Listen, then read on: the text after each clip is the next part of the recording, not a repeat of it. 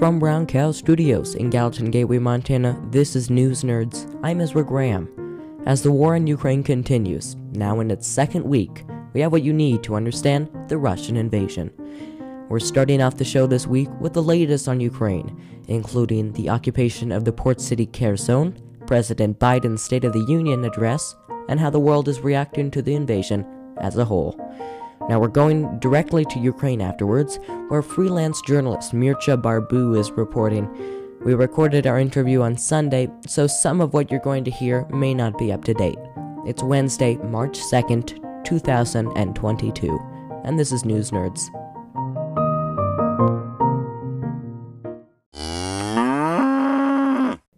Now, the information on the top story this week, the war in Ukraine, is constantly changing. So, we're going to take a minute to talk about the latest as of Wednesday evening.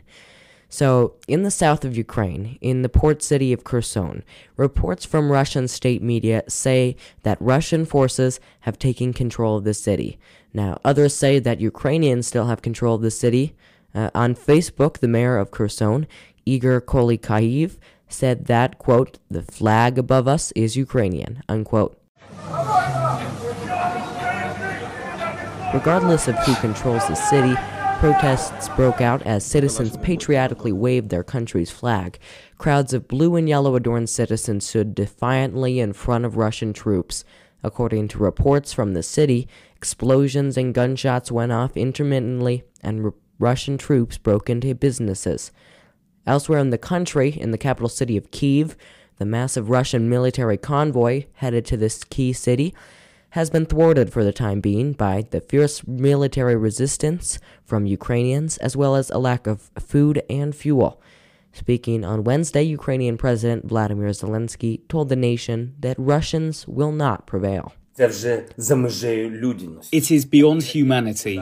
This rocket strike proves that for many people in Russia, our Kiev is absolutely foreign.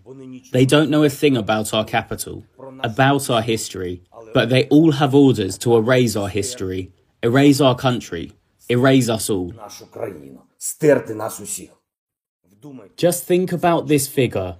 Almost 6,000 Russians died, Russian servicemen, within six days of war. A figure without enemy losses during the past night. 6,000. In return for what? In return for Ukraine? It is impossible. It will not happen with rockets. It will not happen with bombs, tanks, any strikes. We are on our land. And there will be an international tribunal to prosecute them for the war against us. Now, already, the U.S. estimates that Russia has deployed 82% of forces stationed outside Ukraine, in addition to firing more than 450 targeted missiles. As for reported casualties in the war, well, both sides contest these numbers.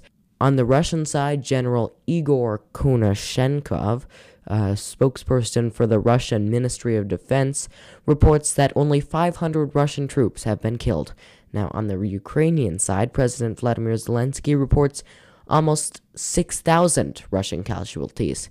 While the president didn't address the number of Ukrainian casualties so far, Russia says that almost 2,900 troops were killed. Another key issue that we should be addressing is the humanitarian emergency caused by the shelling in Ukraine. According to the UN, more than 900,000 Ukrainians now have fled their country, marking the largest emigration in Europe since the late 19th century, when the Balkan Wars were taking place now, luckily, Poland, Romania, and other bordering countries are embracing Ukrainian migrants and helping them to find shelter, food, and jobs. We just got a clearer picture on what side the world stands regarding the invasion. The UN voted to condemn Russia's actions with 141 of the 193 United Nations voting in support of Ukraine. While 35 nations abstained from the vote, only five nations voted against condemning Russia those nations were Belarus, North Korea, Eritrea, Syria, and Russia itself. Among other nations, long standing allies Cuba, Nicaragua, and China abstained from the vote. The passing resolution stated that the United States, quote, deplores in the strongest terms the aggression by the Russian Federation against Ukraine. In addition, the UN demanded that the Russian Federation immediately cease in its use of force against Ukraine and immediately, completely, and unconditionally withdraw all of its military forces. Unquote. Speaking to the UN, the Ukraine ambassador asked for a decisive vote condemning Russia's actions. They have come to deprive Ukraine of the very right to exist. They have come to resolve the Ukrainian issue, as their propagandists claimed. Back in the nation's capital, President Biden delivered his State of the Union speech, beginning his address with remarks on the war in Ukraine. Russia's Vladimir Putin sought to shake the very foundations of the free world, thinking he could make it bend to his menacing ways. But he badly miscalculated. He thought he could roll into Ukraine and the world would roll over. Instead, he met with a wall of strength he never anticipated or imagined. He met the Ukrainian people.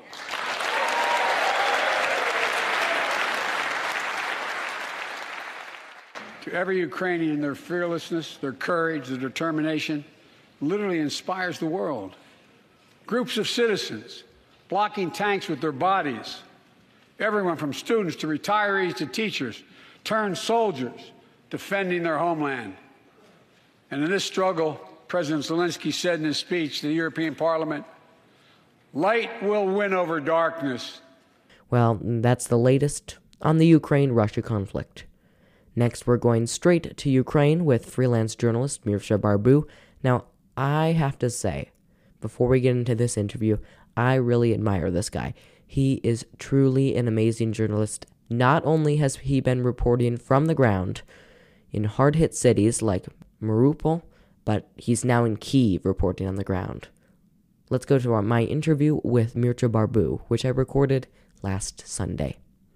Mircea Barbu is a freelance journalist. He's now in Ukraine reporting on the Russia Ukraine uh, conflict. He joins us now. Thanks for being with us. Hi, Tra. Thanks for having me. So, can you give us a quick backstory on this conflict? You've been here for uh, I don't know, a couple weeks now, I think. What, what, did it look like a few days back, and then how did it e- escalate from there? So I arrived in Ukraine, uh, yes, two weeks ago on a Sunday. I came by bus through Moldova and then kind of made my way into uh, Odessa. And uh, the first feeling I had was that everyone was on a very relaxed, uh, I wouldn't say party mood, but definitely, oh, that was a loud explosion right here. I'm, I'm in the train station in Vinnytsia, close to Kiev, and there's been a lot of explosions and alarms going off. So if you hear that, or if I hear the alarm, I might have to go into the shelter. Okay. Um, anyways, so I was saying, um, I made my way uh, into Odessa, and um, first thing I did was just talk to people on the train, get a sense of the city, get a sense of the, the country, where, where how they see the, the, situation, and uh, everyone was so relaxed. I would actually say too relaxed for what was going on even at the time. And then um, I made my way into Kiev and I found pretty much the same thing. People just completely um, ignorant of uh, what was going on at their borders. Uh, but at the same time, I guess they were trying to maintain some sort of calm and um, normality, uh, just going about their day, going to work. Uh, public transport was working. Everything was just fine. And then four days ago, all hell broke loose and um, that was uh, I was in in a hotel in Mariupol, eastern Ukraine, when I got a phone call from uh, a colleague of mine, journalist in Kiev, and he said, "Hey." Um, just heads up, we, we've been told to evacuate our offices. Uh, people here really panicking. All the fixers, producers, local journalists are like getting all, all kinds of um, messages on uh, social media on their private phones from their sources saying it's happening tonight. It's it's going down, and uh, at the same time, I was uh, getting the same messages from my fixer, my translator in Mariupol, who called me literally two minutes after I hung up with uh, with my colleague, and he said, I'm sorry, I cannot work with you anymore. I have to go. Um, just be safe. Bye. It was just like really abrupt and really weird. So that's when I, I, I kind of felt that, okay, something might happen. But I mean, looking back, at the time there was so much um, information every day coming from intelligence and the uh, Washington administration, and everyone was just saying it's happening today, it's happening tomorrow, it's happening at 3 a.m., it's happening at 5 a.m. So I, I took that with a pinch of salt, and and you know, in up, um, I think I took way too much salt given what, uh, what was happening. And I said, okay, at least I'm gonna sleep with my clothes on. I'm gonna pack my bags, um, grab my um, to-go bag, and then head to the shelter if something is actually gonna happen tonight. And it did. Where are you right now, and you know, what does it look like? Well, I'm in uh, Vinnytsia. This is a small town uh, somewhere in between Chernivtsi, which is the, close to the Romanian border, and Kiev, the capital city. I'm about 300 kilometers from the capital city. Um, this is uh, one of the main po- points, the main train stations where um, a lot of people from eastern Ukraine are coming at the moment, making their way down to Romania, uh, Romania's border. So basically, you have three routes out of Ukraine if you want to leave right now as a Ukrainian or like a foreign student or anyone that's just been stuck in this war. Um, some of the people make their way down from eastern Ukraine to the Moldovan Odessa slash border um, some of them end up here in Vinnytsia, where I am now, and onwards for on a short one and a half, two hours bus ride to um, Chernivtsi and then to the Romanian border. And the long, longest and probably the crowded um, route is the one out of Lvov, Lviv, and then on to onwards to Poland.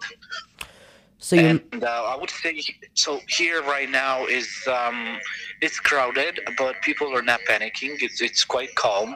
What I'm seeing and what I've seen throughout the day is a lot of foreign students, mostly Syrians. Um, I've seen some Egyptians. Uh, Ukraine is very popular and well known for its um, medical university, so that's why a lot of people choose to come here and study. and now th- these people are just leaving Ukraine uh, in a rush and it's an interesting uh, phenomenon because you have Syrians, and I just spoke with a young man um, just minutes ago uh, who said, you know, it, for me, it's, it's so strange. I left Syria to study in Ukraine thinking it it's a peaceful country and I won't see war in Europe. And here I am in less than 25 years in my life fleeing war the second time. And that that just hits you when you actually start to you know stop and think about it. And uh, another thing that I think you should know and uh, your listeners should know is that there loads of students um, they were telling me the, the exact same thing. Ukrainian universities in eastern ukraine but throughout the country they told them to not panic when the embassies two weeks ago advised their nationals, their, their students, to leave the country immediately and actually threatened them to expel them from classes if they leave. So um, obviously, this is, I mean, I have to check with the, the Ukrainian government and the universities and get a position from from them as well. But this is what they were telling me on the train here, and uh, it's just not one group or two groups and different groups that didn't seem to know each other. And then again, in Vinnytsia train station, um, asked the same question to um, some um, Egyptian students, and they they all they're all telling me the same story. And if that's true, that's absolutely disturbing that Ukraine, in, in, in its attempt to keep things calm, basically held young people, students, hostage in a war zone. Yeah, that is kind of insane. Uh, when, you know, if, this really es- escalates a lot more and many people, uh, like lots of more people have to take shelter in a you know another country because it's just become so extreme. Where will they go? Are the polish government and the romanian government accepting them so at the moment, um, all the borders are open. People can leave the country if they wish to do so. Uh, obviously, there's um, a, a, lot of uh, queues at the border. I've been uh, hearing stories of three plus hours just waiting on the Ukrainian side to cross. But I also heard stories on the Romanian and Polish, Hungarian, and even the Moldovan border with um, hundreds of volunteers offering their services um, to, to people fleeing Ukraine at the moment, whether that's just a, a, a ride to the nearest airport, food, uh, um, accommodation overnight, a hotel room. So there's been a massive, massive um, um, volunteer effort at the moment in Eastern Europe because uh, Ukraine is seen here as um, the last front line for um, an, a possible invasion of Russia into eastern Ukraine. Both Ukrainians and uh, Romanians or Moldovans or uh, uh, Hungarians um, think that if uh, Putin will not be stopped in Ukraine, they might be next. So this is a terrifying thought that makes them um, express such solidarity. And obviously, it's not just a security concern. We all see images out of Ukraine with even the president Zelensky in, in, in the street defending his country, with the old uh, old people just uh, standing in front of the tanks. I mean, these are um, obviously some some very serious acts of defiance, civil defiance, and um, that kind of won the hearts and the minds of uh, people around the world, including here in Eastern Europe. What do the citizens of Ukraine think of Zelensky right now? Because he, he wasn't a- as popular as he's become, and now everybody seems to love him for his courageous efforts to try to protect the city and stay in Kiev. We looked at, you know, you look back to the conflict in Afghanistan and the president left in a helicopter full of cash. So this is a really different story here. Absolutely. Well, if you think about it, Zelensky wasn't really unpopular. He was, I think, my, my feeling was that he wasn't taken serious uh, at face value when he actually won the presidential election because he was coming from the entertainment sector. Everyone kind of thought, okay, this is an actor, this is a guy putting on a show because he's talented, but is he a real politician? That was the real question here.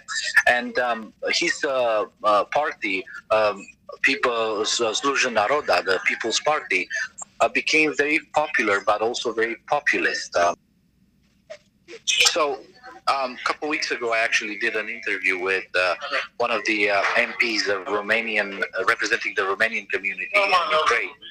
And, uh, he's um, he was saying that Zelensky visited the uh, well, some of the Romanian communities here and um, found out that one of the bridges was uh, destroyed by waters, by some sort of floods, and said, "Okay, um, let's fix that. Let's get it done in a month." And I did ask um, my follow up question was, well, do you not think this is populism? Do you do you want to live in a country where uh, stuff gets done, like basic infrastructure stuff gets done only if the president comes to visit and he says so? Um, so they didn't really perceive it as populism, but a lot of the Ukrainian society thought Zelensky's heading to some sort of uh, populist type of uh, ruling the country. And obviously, that all changed when the war started because now we see a president active in the in the streets uh, amongst the people, among his soldiers, inspiring them with uh, his messages. He's very calm. He's very determined, and uh, his communication team, I think, they're, they're doing a very good job at keeping him present in the in the minds and hearts of Ukrainians, but also in the international scene. He's he's won a lot of respect from uh, people. I, am watching tweets. I'm watching social media. I'm watching, um, you know, different politicians tweeting about Zelensky, and everyone seems to like him right now.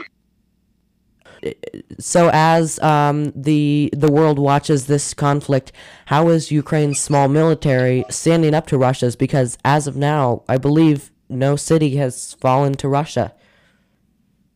Well, I don't think we've seen the full power of Russia's military just yet. I think we've only seen a, a, a small sample of what Russia can do. Just as we talk now, um, I'm scrolling to different alerts on my phone, and I see that um, Putin has uh, put the uh, nuclear. Um, capacity on high alert. So I, I think we're going to see, if not nuclear, maybe that's just uh, more toward tough talk than than in the walk. But uh, I think we're gonna. Wow! Did you hear that? Okay. Yeah, I just I was just waking up and I wasn't seeing all this. Okay. Okay. Yeah. Did you hear? Did you hear that loud thump? That was uh, an explosion really close to the train station. So there's explosions going off right now there.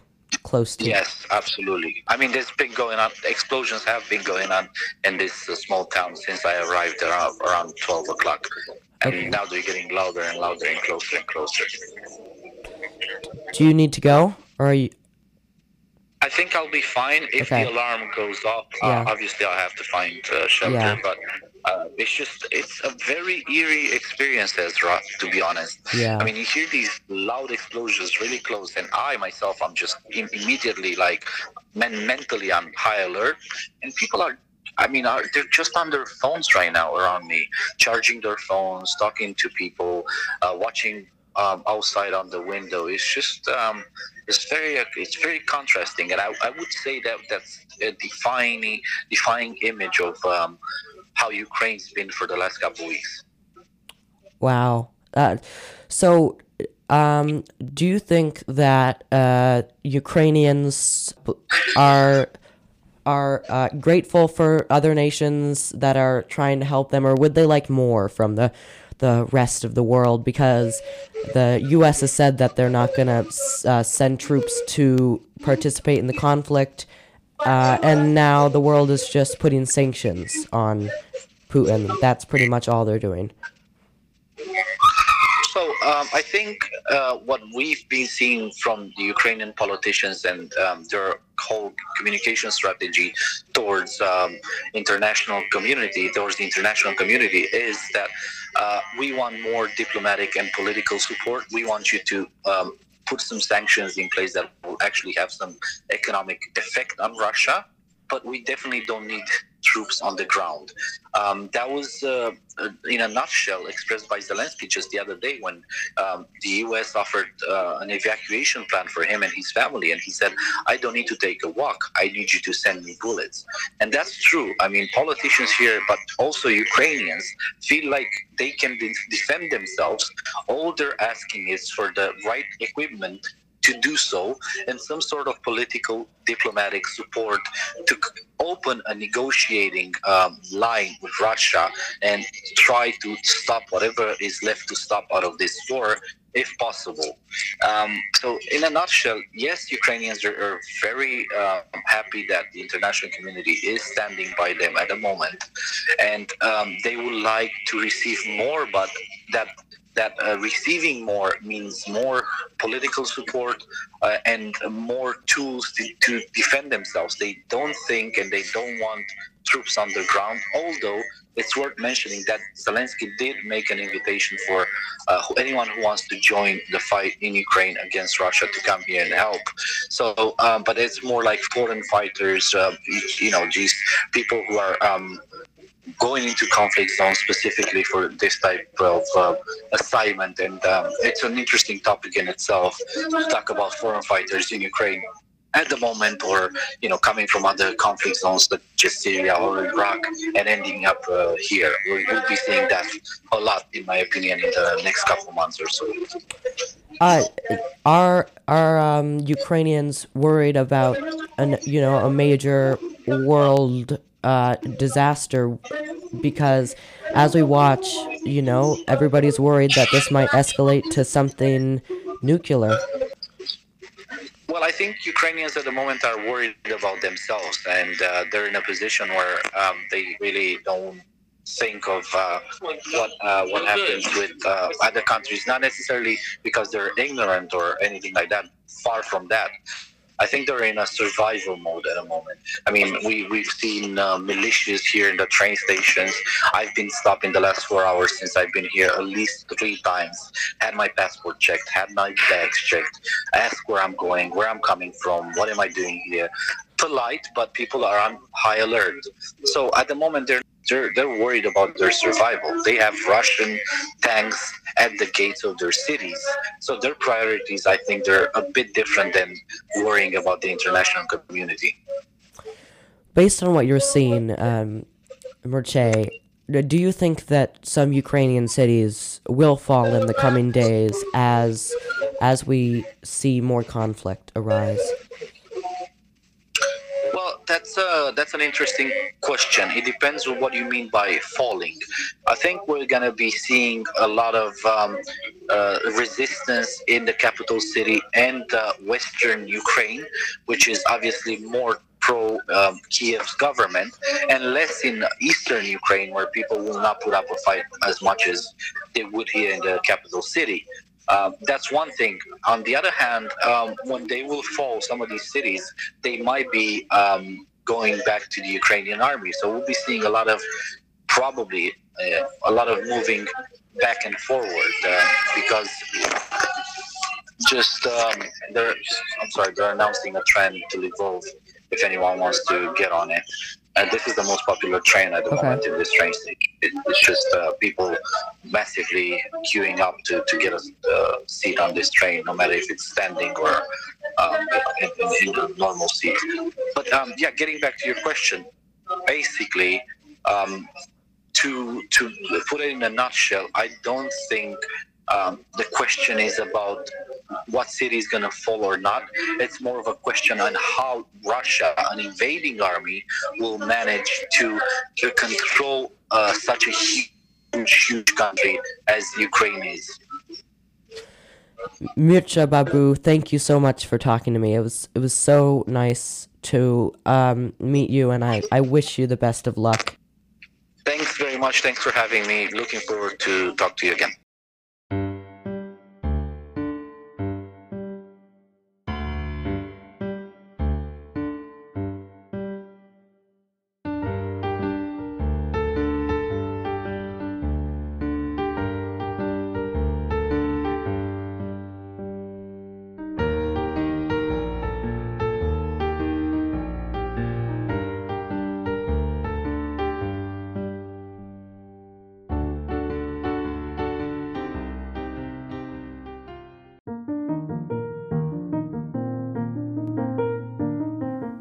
That's it for this week's episode of News Nerds. You can find us on the web at newsnerdspodcast.com. There you can listen to past episodes of News Nerds, Cow Pies, and other News Nerds extras. You can also listen to the podcast on Apple Podcasts, Google Podcasts, and Spotify. While you're there, please subscribe to the podcast. While you're on Apple Podcasts, please leave us a review. Another way to listen is by listening every other week on Thursdays at 5:30 p.m. Mountain Time on KGVM, community radio for the Gallatin Valley. If you are not in the Gallatin Valley area, go to KGVM's website, kgvm.org, to listen on their live stream.